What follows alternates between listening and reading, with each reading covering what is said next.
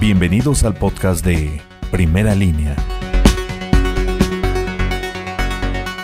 Un motociclista que trabaja en una financiera resultó lesionado luego de ser impactado por una camioneta color blanco que logró darse a la fuga. El accidente ocurrió sobre Avenida Pastor Rex, esquina con calle 11 Oriente en la colonia Miguel Hidalgo. El afectado fue asistido por técnicos en urgencias médicas de protección civil y bomberos. Para primera línea, Gustavo Ortiz.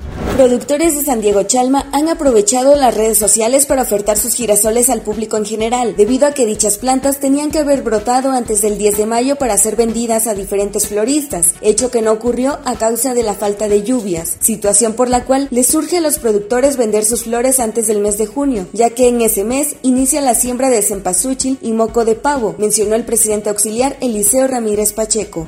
Solo el 20% de niños con capacidades diferentes en Tehuacán tienen herramientas para poder desarrollar sus conocimientos en esta cuarentena, es decir, el resto se ve gravemente afectado al no tener clases ni tampoco materiales didácticos en casa. Así lo señaló María del Carmen Martínez Flores, representante del Centro para el Desarrollo Integral PAIDOS, quien añadió que esto altera el estado de ánimo, provocando tristeza, incertidumbre, ansiedad y depresión en los menores. Para primera línea, Ever Vargas.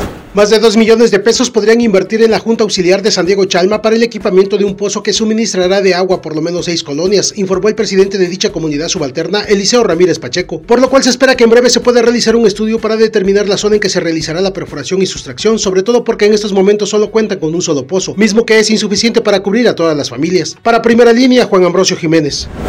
Pan, amparos contra Ley Barbosa y controversia ante la Corte. El Partido Acción Nacional anunció que está realizando un formato para promover amparos en contra de la ley de educación aprobada por el Congreso del Estado de Puebla, la cual faculta al gobierno estatal a cargo de Miguel Barbosa a disponer de los bienes de las escuelas particulares. Para primera línea, Susana Vázquez Gil.